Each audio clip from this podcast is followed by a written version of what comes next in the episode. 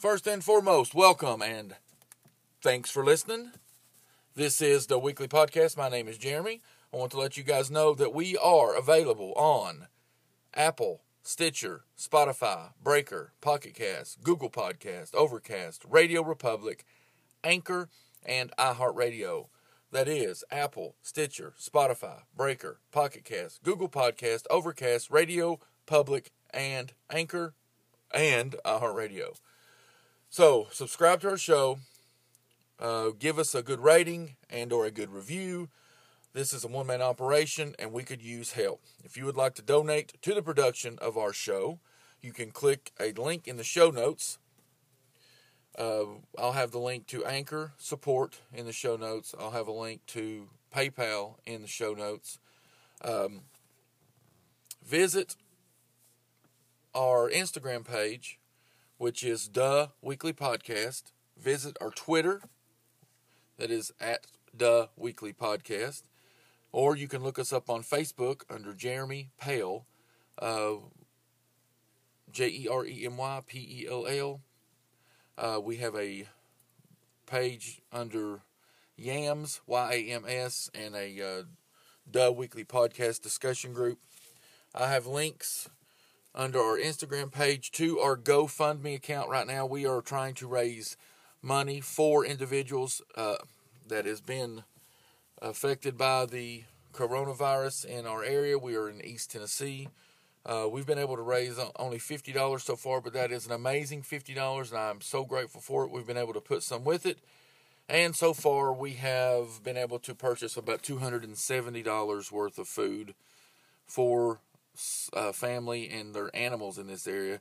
If we do raise enough, we're, we're more than willing to. what we're looking to do basically is we're looking to provide food, for the families and their animals and just the basic stuff. Now, if we do raise enough, we can uh, we would love to be able to do some rental assistance and things like that for those that aren't able to get anything, you know, with a mortgage put off or uh, they don't have the abilities to to put anything off for for 90 days. I am officially a full-time podcast host because I also have lost my job in March of uh, this year, March the 11th. But I know everybody's suffering.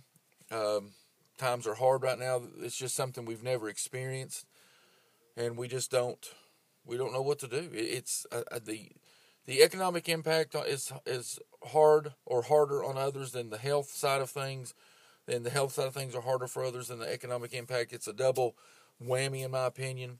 But hopefully, uh, we'll get through it, and we will get through it. There ain't no hopefully to it just you know we'll social distance and we'll isolate at home and at the end of that we may all be living in dumpsters but fuck it it's all right um, like i said uh, all donations right now to the show whether it be through anchor paypal uh, we do not have patreon up we're looking to hopefully do that by the end of the month um, but click in show notes i will do my best to have every link available in there to be able to donate. Uh, but all donations right now, whether you donate to help produce this show through Anchor, through PayPal, through GoFundMe, whatever, it's all going to be funneled through that GoFundMe page or through what we're what we're trying to do to help. But you can find us on Instagram, Duh Weekly Podcast. You can find us on Twitter, Duh Weekly Podcast, Facebook at Jeremy Pell or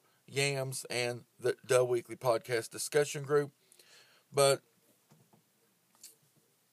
help us out if you can. Like I said, I know that it is tough right now for everybody.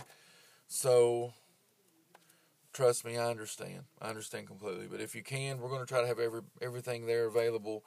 Um, support the show, subscribe to the show, give us a rating, a review if you can help us out. We're just trying to grow this, and I know that it's very it's a very basic show, and uh, that's just all I got. So my cell phone, my closet, myself. So this is the pandemic distraction episode 1 of the weekly podcast.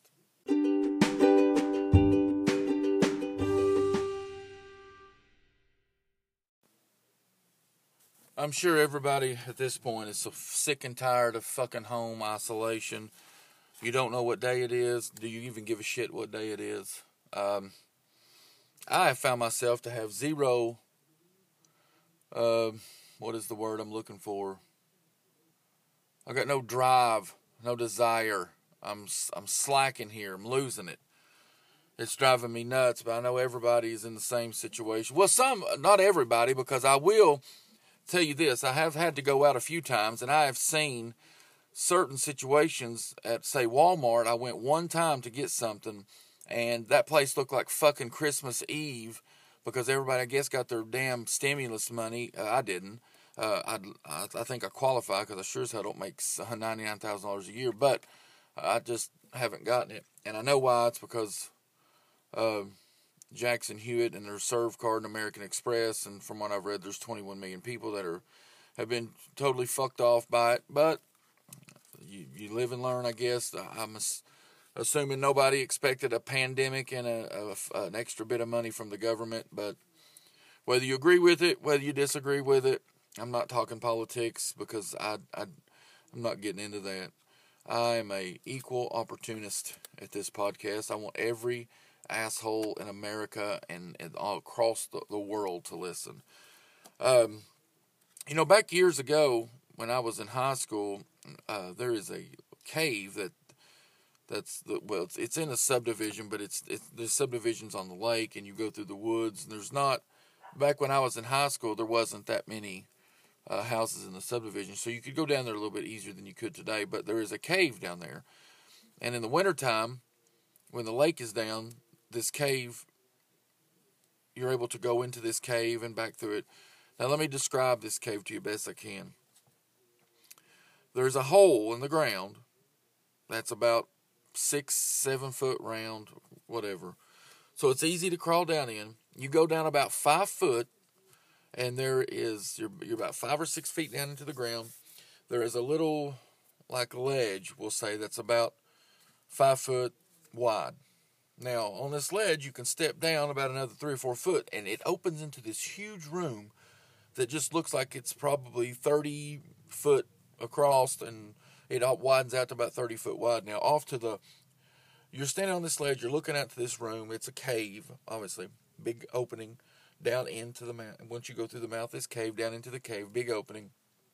But to the left, there is a hill that's about six foot tall. You go up the hill um, and it goes back into the part of the cave that you can you have to crawl around in and whatever. But through through the years, there's people that's you know camped in this cave or whatever. So the story goes, me and and it's a true story. Me and my friend go down in there, and you there's quite a bit of sunlight that comes through that six foot opening because it's only five or six feet down onto this little ledge, but about thirty foot across. As my eyes start to dilate, we don't have a flashlight. We're not planning on going too far into it. We were just screwing around. But as my eyes start to dilate, I say to my friend, I was like, that sort of God looks like a dead body.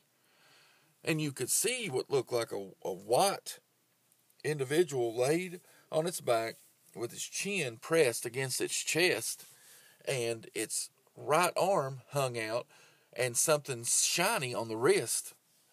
I'm like, that is a fucking dead body. And his eyes hadn't dilated enough, whatever, to see it. Then all of a sudden, he screams bloody murder, runs out of the cave. Well, I run, he runs, we run back in. We go back into the cave and we're standing there on this ledge and we're thinking and we're talking. Man, we got to get a flashlight. I swear to God, that's a fucking dead body. That's a dead body. Look at the arm. Look at the shiny thing on the wrist. That is a look. That is a dead body. Holy shit. So we're down there like 20, well, 10 to 15 minutes just talking about we're going to get a flashlight. We're coming back, whatever. So we leave we go to a couple of different friends that are in that area to get a flashlight. No, nobody. Finally, we find one. About 30 minutes later, we go back down in there. We shine that flashlight over there, and guess what's over there? Nothing. But from where we thought was a dead body laying, you can see that something had been drug across the mud all the way from where we saw that up that little hill that goes back into the caverns and disappeared. So something was there. Something or someone was down there listening to us, tell our story about how we're coming back with a flashlight. And while we were gone, they drug the body across the cave opening and up into the back part of the cave that you can't go without crawling or whatever you're going to do. That is a true story. That story has stuck with me for 20, well, 25 years.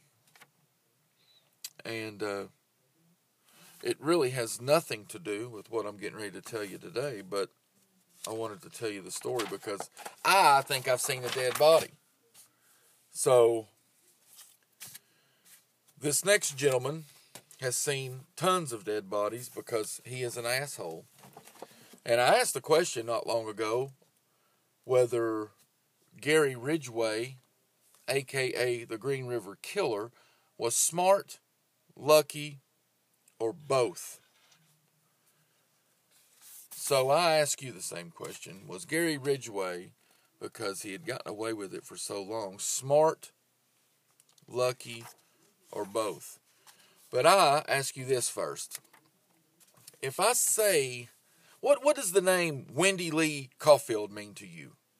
Or the name Gazelle Ann Lovvorn? Or Deborah Lynn Bonner? Marcia Faye Chapman? Cynthia Jean Hinds? Opal Charmaine Mills? Terry Renee Milligan? Mary Bridget Meehan? Deborah Lorraine Estes, Linda Sue, Linda Jane Rule. I don't know where I got Sue. I mean, hell, says Jane right here. Linda. Linda Jane Rule. Denise Darcel Bush. Shawnda Leea Summers. Shirley Marie Sherrill. Rebecca Marrero. Sandra Denise Major. Alma Ann Smith. Dolores Laverne Williams, Gail Lynn Mathews, Andrea M. Childers, Sandra K. Gabbert, Kimmy Kai Pitzer, Marie M. Malvar, Carol Ann Christensen, Martine Teresa Authorlee, Cheryl Lee Wims, Yvonne Shelley Antioch, Sorry, shit. Yvonne Shelley Antosh. Carrie Ann Ross. Carrie Ann Royce. R O I S. Constance Elizabeth Naon. Kelly Marie Ware. Tina Marie Thompson. April Dawn Buttram. Debbie Mae Abernathy. Tracy Ann Winston. Maureen Sue Freeney. Mary Sue Bello. Pammy Annette Avent. Delise Louise Plager. Kimberly L. Nelson, Lisa Yates, Mary Exetta Wist, Cindy Ann Smith, Patricia Michelle Barczak, Roberta Joseph Hayes, Marta Reeves, Patricia Yellowrope. And there's a few more that's not on this list. Who are these people? Do you know these women? I bet you've probably never heard of them. These women, albeit some, if not all, lived a high risk lifestyle were human beings, were probably mothers, daughters, sisters, aunts, maybe grandmothers. But you don't hear enough about the victims of serial killers because we get so fixated on the sons of bitches that done the fucking killing that we forget the victims. We forget the hurt, the anguish, the pain that some of these people if not all of them, had people affected by their death. Now, I don't know these people individually, but I know that they probably didn't set out, the ones that were considered prostitutes didn't set out to say, hey, I think I want to fucking be, I want to be a pro. That's what I want. These people may have had issues, and we'll get into, but you don't hear enough about the victims. You don't hear their names very often. And, and most of the time, we don't even know who the hell they are. Especially when you've got 40 plus victims that, that you have tied to your, your killing spree. Of all these women, over 20 of them were under the age of 18. They were young. Even though maybe some had made mistakes, they had their whole life ahead of them to to correct some mistakes, to to do better, to do different. These people are not throwaways. But yet these serial killers, they go for victims. And of course, today, I don't feel like today, the late 70s, early 80s, it's just a totally different time than now. But with that being said, we still do have issues today with people being less than or being tossed to the side when it comes to others, uh, uh the authorities taking an interest or, or looking for them. So, what a what I'm trying to say is let's not totally forget the victims. Let, let's not. A lot of times we look at these as just a story. It's a story to us. It's another podcast. But to these victims, and even Gary Ridgway's wife at the time or his family, they're also victims. This had devastated many, many, many, many lives over many, many years. Gary Ridgway was a free man the majority of his life.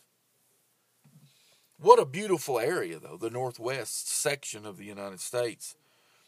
But this beautiful wilderness is also good for hiding bodies, especially when you have several to hide. At first, it's just a, a few missing prostitutes. And of course, killers look for those that are, you know, hopefully will no one will come looking for, or well, at least you know right away. The high risk lifestyle of prostitutes put them in the crosshairs of serial killers. Do we ever stop and think about them? No, not so much, because everyone sometimes is, and I mean everyone sometimes is absolutely guilty of being unconcerned with things that do not directly affect them. If it doesn't affect the fabric of our lives, then to hell with it. Now, that's not all the time. That's sometimes. Not I'm saying everybody either. But we get jaded. We get complacent. You know. But not today.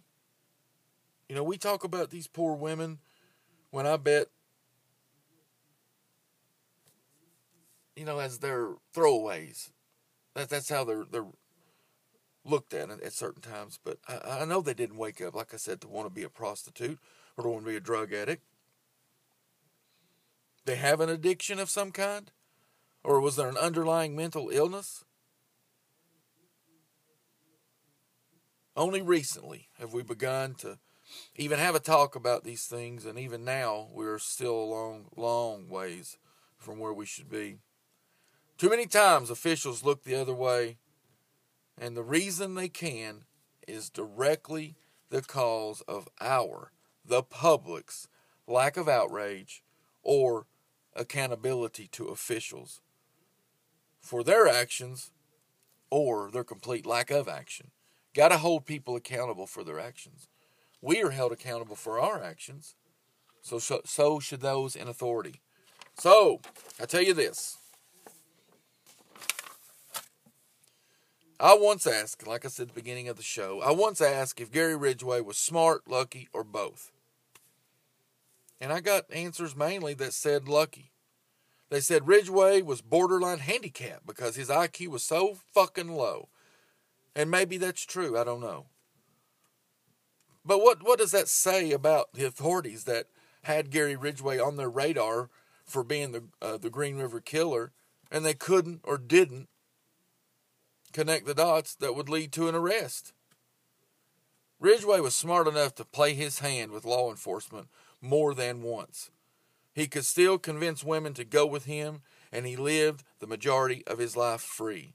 Only until science caught up to him and his semen, and finally put the Green River Killer behind bars.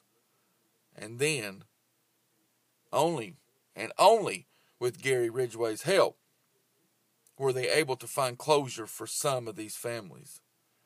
There's still more out there. So, if Gary Ridgway is an uneducated, ignorant man, what does that say about the authorities that chased him for 30 plus years?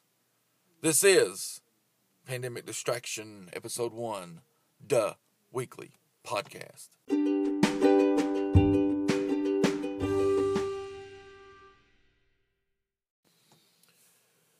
Well, about 200 kilometers south of the Canadian border, that's less than a three hour drive from the area where notorious serial killer Clifford Olson had committed his murders, is the mouth of the Green River. A beautiful, if not exactly important river. At one time, its main claim to fame would have been as the provider of drinking water for the city of Tacoma, Washington. However, in the summer of 1982, it was used for an entirely different purpose the disposal of bodies. From that point on, the river mouth, appreciated for its fishing and whitewater rafting, would be forever linked to Gary Leon Ridgway, a man dubbed the Green River Killer. Gary Leon Ridgway was born on February the 18th, 1949 in Salt Lake City, Utah. The middle child in a family of three boys, he was raised in a working class neighborhood of Seattle, Washington. His mother ruled the household and is known to have been abusive both mentally and physically to her husband. We see that all too many times. Now, Ridgway's father drove a city bus near the airport and often complained about the nasty ass prostitutes who worked along his route. Now, I understand it's easy to uh, become jaded and become irritated with things, but man, if we could just figure out how to, and I know you can't just, I'm not saying you let people do what they want, act how they want. There's got to be consequences to actions. But prostitution's not it for me. If two consenting adults want to have sex for money, well, I mean, what the, what's that any of my damn business? But anyway, Ridgway, he got to where hearing his dad all the time go on about these prostitutes on his route near the airport, but Ridgway was a very poor student.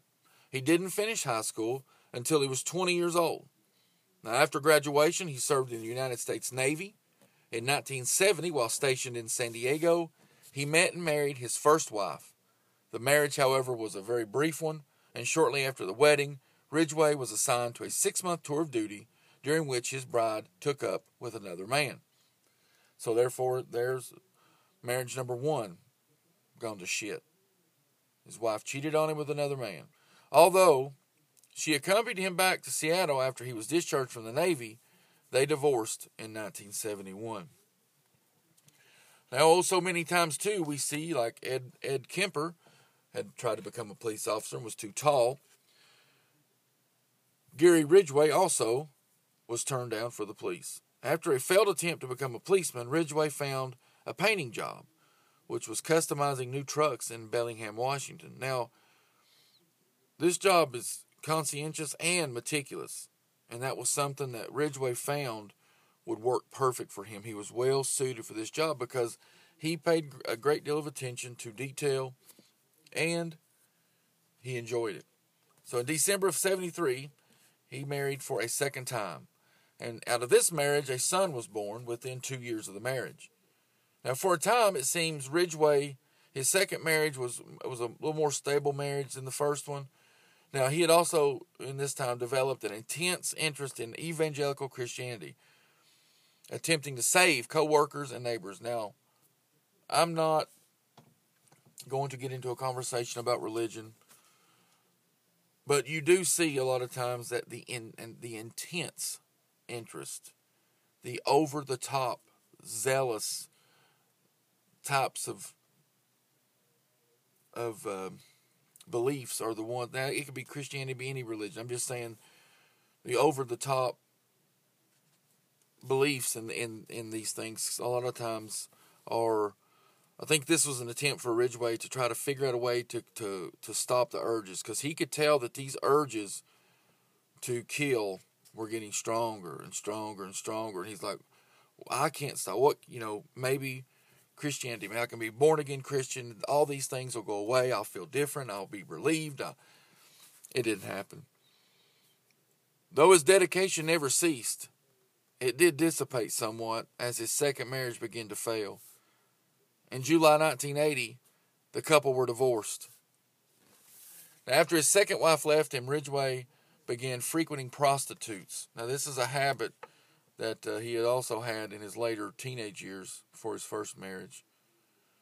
You know, within months of uh, attempt, uh, within months of frequenting the prostitutes, he was first accused of having tried to choke a prostitute on Seattle's airport strip, where his father had once driven the bus.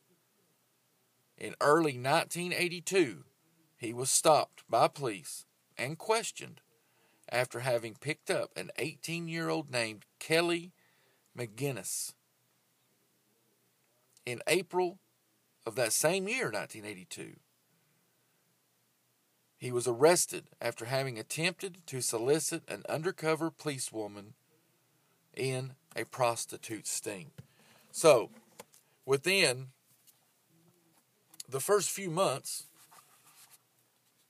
Gary Ridgway has already been accused of trying to choke a woman out by the airport and had been arrested for trying to pick up a prostitute, which ended up being an undercover police officer. So this is going to put him on police radar because he is known to frequent prostitutes and he is known to maybe act out in violence. Now, Ridgway was described by those who knew him as being a little strange but friendly. He had difficulty remaining loyal to his wives, and his first two marriages came to an end because both parties had been unfaithful. Marcia Winslow, his second wife, later stated that Ridgway had once put her in a chokehold, but no charges were ever filed. So, during his second marriage, Rid- Ridgway discovered religion. And of course, like I said, he'd go door to door to spread the word of God. He was often heard uh, at work reading the Bible out loud and would do the same at home. He instructed his wife to follow the church pastor's teaching. Sometimes Ridgway would cry after listening to sermons at church or even after reading passages in the Bible. Throughout his marriage, throughout his marriage, like we said, Ridgway would frequent prostitutes. Um, he had begun by asking his wife to engage in sexual activity with him in public places or other areas where it would be inappropriate. Ridgway apparently had a very high sex drive. According to his ex wives and girlfriends, at times he would demand sex several times in one day and was particularly fond of having sex out in the woods. Now, although Ridgway admitted to regular, regularly hiring prostitutes, he seemed to consistently be torn between his religious beliefs and his lust, which at times was uncontrollable. He would complain regular, regularly about the prostitutes being present in the neighborhood and how much it brought down the area, and then would pay for their services that same night. He is a walking contradiction. It is perhaps this love hate relationship he had with prostitutes and with himself that led to him embarking on this long and prolific killing spree of the very women he loved to hate. So we see early on in his marriages, there's some red flags being thrown up. There's some situations in his marriage with his sexual appetite and his desires. Um, now, the if you notice, the Kelly McGinnis name was one that he he had actually was questioned while she was in the vehicle with him in 1982.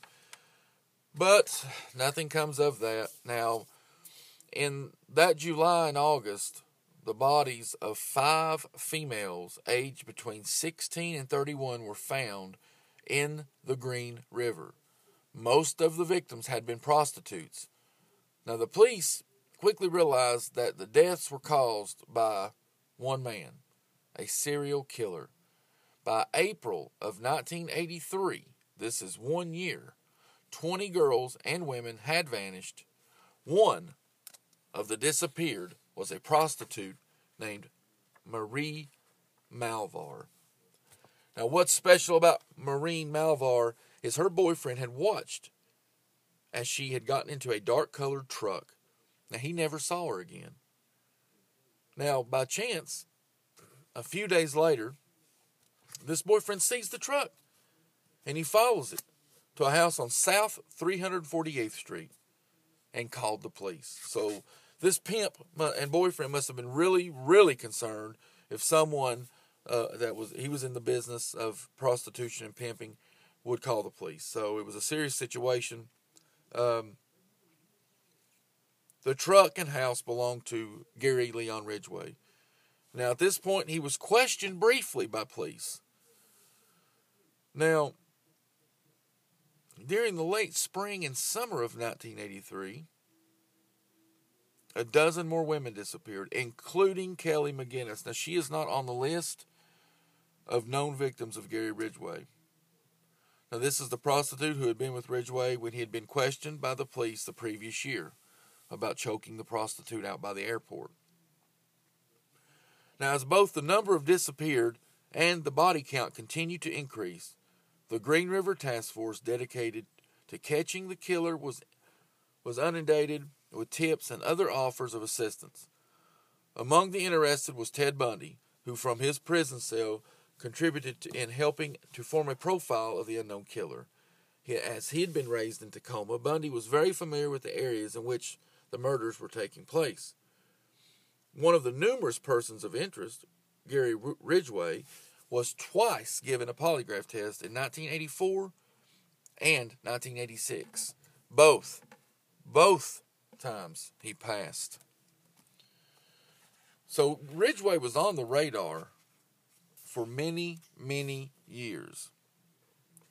They just didn't have the evidence or they didn't put the time in. I'm not sure. They they done law enforcement was different back then. I just I just feel like he, he passed both the, the the lie detectors, so maybe that was enough to take him off the radar. Um, now, if you notice here, this Marie Malvar, make a little side note here. Her boyfriend watched, you know, Ridgway was picking these prostitutes up. Now, that's what was going on in the 80s, maybe even early 90s. But that's why you look at the Long Island serial killer, Lisk. We, they believe that he started out by picking girls up on the streets and then went to adapted the whole Craigslist thing because someone had seen him pick up one of the earlier girls that he killed. So he went to the Craigslist to where he had them come to them. Wouldn't really have to worry about people seeing a prostitute that ends up dead getting into his vehicle. So even after being questioned about the disappearance of Marie Malvar, even after being questioned about choking a prostitute out near the airport, um, he he passed the two polygraphs, and I'm assuming at the time that was going to be enough. But police did search his locker at work and studied his timesheets, and of course, coworkers started calling him calling Ridgway the Green River Gary, which no one even gave a serious thought to the notion that he might be the serial killer because he was so passive and likable. Now, it was during this period that Ridgway married yet again and by all accounts, the marriage appeared to be a happy one. Ridgway was seen as a devoted husband who said he was said to treat his wife like a queen. By 1986, it appeared that the Green River Killer had stopped his activities. Now, bodies were still being found, but it was obvious that the victims had been murdered many years earlier. Now, the task force continued, albeit with a lessened staff, but by April of 1987, they searched Gary Ridgway's home, took a DNA sample, and let him be. So, 1987, April of 1987 was really the last contact for a bit with the with authorities and Gary Ridgway. Now, in 1991, nine years after it had begun its work, the Green River Task Force was reduced to a single person by this time, $15 million had been spent in its efforts to catch the Green River Killer. So, by 1991, the Green River Task Force is one person. It's a one man operation. Um, now, the, through this time, the murders, the number of murders committed by Ridgway is believed to be as high as 71 and possibly more. For a decade, he targeted prostitutes and runaways who were on the street at night. Most of the murders, though, occurred in a two year period between 1982 and 1984. Now, Ridgway himself isn't even sure how many victims there were because there had been so many he just couldn't remember. For him to kill 40 plus people in a two year period, that is a ton. I mean, I hate one is too many. I'm not saying that, but I'm just saying I don't think you can even appreciate the amount of time that he had had to dedicate. That that is an insane number, and to imagine the pressure of looking over your shoulder. I mean that. I'm just looking at it from a different point of view. I mean, after killing his victims, Ridgway disposed of most of the bodies around the Green River, hence his nickname. Sometimes there were clusters of bodies dumped, all nude, and often posed for impact for anyone who found them. Now, occasionally, Ridgway would go back and have intercourse with the corpses. Now, I believe in an interview Ridgway had done, basically, the way I understand it, is he would cluster some of them, and some of them would have their own special site by themselves. And I think those were the victims that Ridgway would go back and visit after death. Uh, he was into necrophilia, just like Ted Bundy. So if if it was a special victim to him, they would have their own individual grave site or burial site, not really burial, their own site away from the cluster of other girls that he'd killed, and that would be the one he would go back and visit. Now, if they're in a cluster, they're not special victim to him, and they're just going to be, it's just a dumping ground. But if they're special enough to Gary Ridgway, he's going to leave them in a in an isolate or in a place alone or by themselves, an individual place for that one victim, and he would go back and revisit. Now, Ridgway's modus operandi was to gain the prostitute's trust by showing them a photo of his son. Now, he would have toys in the truck. Um, it would help build up his lie, you know. He would show him his driver's license, and he, you know, next to his driver's license would be pictures of his son. But all he was thinking is, once I gained their trust, then I could kill the bitch. Quote Gary Ridgway. Um, now, once the prostitute agreed to go with him and he had control, he would rape them and then strangle them to death. Because of the way the victim would struggle and, sometimes would leave marks on Ridgway when he would manually strangle them, he had begun to use a ligature instead. Now, the crime scene would be his truck, it would be his home, or in some, some instances, a secluded area where he would kill without being seen. Now, while investigators were hunting Ridgway, they sometimes interviewed Ted Bundy to get an insight into the man they were looking for and the murders he committed. Now, one tip Ted Bundy told them was that the killer most likely was going back to the bodies to have sex with them which turned out to be right. He suggested that if they found a fresh grave, they should wait by it for him to return. Now, like I said, he would dispose those bodies in clusters unless he'd planned on to if he'd planned on to revisit, and then they would have a secluded, isolated gravesite of their own. Um, because Ridgway had been previously charged related to prostitution, he was considered a suspect, a suspect in 1984 and was subjected to polygraph test, which, as I said, he passed two. They interviewed Ridgway again in April of 1987, this time taking saliva and hair samples from him. The analysis of the DNA would come way later. So 1987 DNA was not where it needed to be. So they go visit him in April of 87, and that's really the last interaction they have with him. And by 1991, the task force is down to one man. It's spent $15 million. The city has no idea who it is. You know, he's been dormant, but it's still out there. It's still on their back. It's still in the back of their mind. Who has killed all these women? You know, I mean, 40, 50, 60, 70 women have gone missing, and some have been found. But who was doing it? And by then they didn't know. The case remained all but dormant for decades until in April. This always happens in April. This is April. Maybe this is a good month. Is this April? Yeah in April of 2001, there's a new sheriff in town, and guess what he decides to do? He's going to step up the investigation. Among the new activities he plans on doing is some DNA analysis.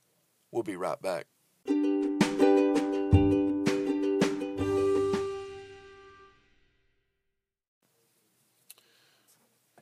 All right, guys, the case is dormant. It's April 2001. New sheriff comes in. He's wanting to start doing some new DNA testing. Um, now, what they're doing among the new initiatives was a DNA analysis of some semen that they found on the bodies of several of the Green River killer's victims. Now, back then, no one had any concerns about leaving their semen on people, I assume. I mean, it was fingerprints or blood or whatever it may be, but no one thought that so many years down the road they'll take your semen and tell exactly who you are. But science is amazing. Now, using a new testing method, in September, a link was made between who? In September, a link was made between the semen's DNA, which was found on several of the victims, and the DNA obtained from Gary Leon Ridgway in 1987. Now, being watched by police on November the 16th, Ridgway was arrested in another undercover prostitution sting. So, what had caused him to go dormant for so long, his his new wife, whatever it may be, but now does he feel the pressure? Is he is he starting to want to venture back out? That those urges are starting to creep back up again? Because you'll notice that the majority of his victims that are known were from 82 to 84. Then you had an 86, an 87, a 90, and a 98. Now, the last two victims that are known were two of his older victims. They were 36 and 38, but they were committed or they were found on March the 5th of 1990 and January of 98. Now, I'm assuming that they're also stating that they were committed in that time also. Um, now, he's being watched. He's arrested in an undercover prostitution sting. He's apparently back up to some of his old tricks. Now, three days after appearing in court on the charge, Ridgway was arrested and charged with the murders of Marcia Chapman, Cynthia Hinds, Opal Mills, and Carol Ann Christensen, four of the women whose bodies had been found with his DNA. Now, on November the 5th of 2003, Gary Leon Ridgway pleaded guilty to the aggravated first degree murder of 48 women. In doing so, he fulfilled his part of a deal that would spare him the death penalty.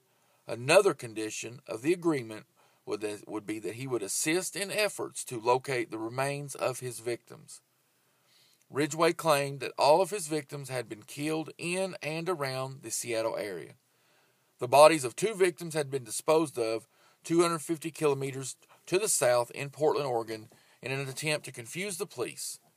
Of the women he confessed to murdering, 44 were killed between 1982 and 1984, after which he claimed to have committed only four murders 1986, 1987, 1990, 1998. So, was he dormant? Was he silent those years? Did he stop? You know, also too, um, like I was saying, when they they arrested Ridgway at work at the truck factory in November 2001, um, of course, at his trial in uh, November the 5th of 2003, Let's see, make sure that's right. Yeah, 48. The statements he had made to the court was that he had killed all the victims in King County, Washington. And of course, he had dumped them near Portland just to confuse the police, a few of them. Now, sentencing occurred on December 18, 2003, and Ridgway received 48 life sentences with no possibility of parole. He also was sentenced to another life sentence, this one to be served consecutively uh, a further 10 year per victim was added, totaling 480 for tampering with evidence in each murder. Now, initially, Ridgway was kept in solitary confinement at the Washington State Penitentiary until he pleaded with the federal government in 2005 to be moved to the minimum medium security section of Airway Heights. Now, he remained there until May of 2015, at which time he was transferred to a high secure federal prison in Colorado. That is the the supermax. The fucker was up there with damn the Unabomber and the underwear bomber and everybody else. However, in, se- in September that year, he was moved back to Washington partly due to public pressure. He was flown back, flown, flown back in a chartered plane in October so he could be more accessible to investigators working on other murder cases. Um, now, like we had talked, 44 of the deaths were between uh, 82 and 84. So skeptics point out that this bloody history is atypical of serial killers. And of course, they speculate that he may have he may have committed more murders in other locations.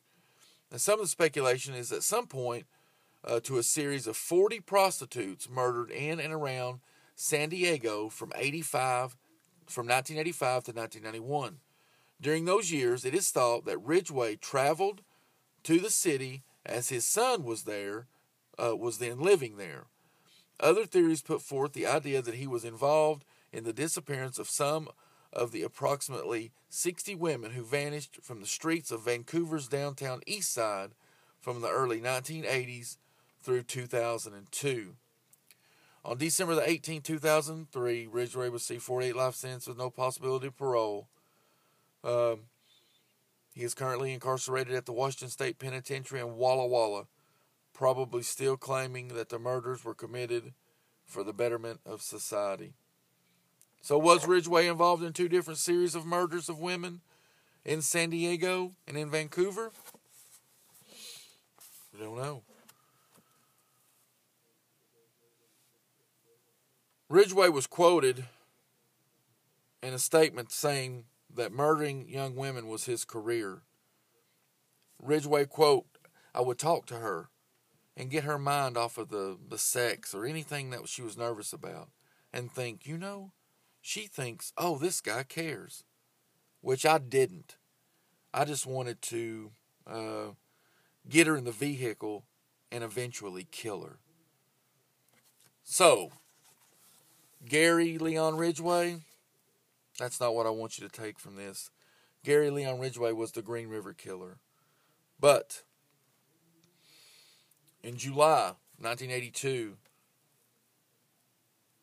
August of 82, September of 82, October of 82, December of 82, he killed Wendy Lee Coffield, Giselle Ann Lovvorn, Deborah Lynn Bonner, let me give you their age. Wendy Coffield, 16. Giselle Lovvorn, 17. Deborah Bonner, 23. Marcia Chapman, 31. Cynthia Hinds, 17. Opal Mills, 16. Terry Milligan, 16. Mary Meehan, 18. Deborah Estes, 15. Linda Rule, 16. Denise Bush, 23. Shawnda Summers, 16. Shirley Sherrill, 18. Rebecca Merrill, 20. Sandra Major, 20. March, April, May, June, July, August, September, October, November, December of 1983.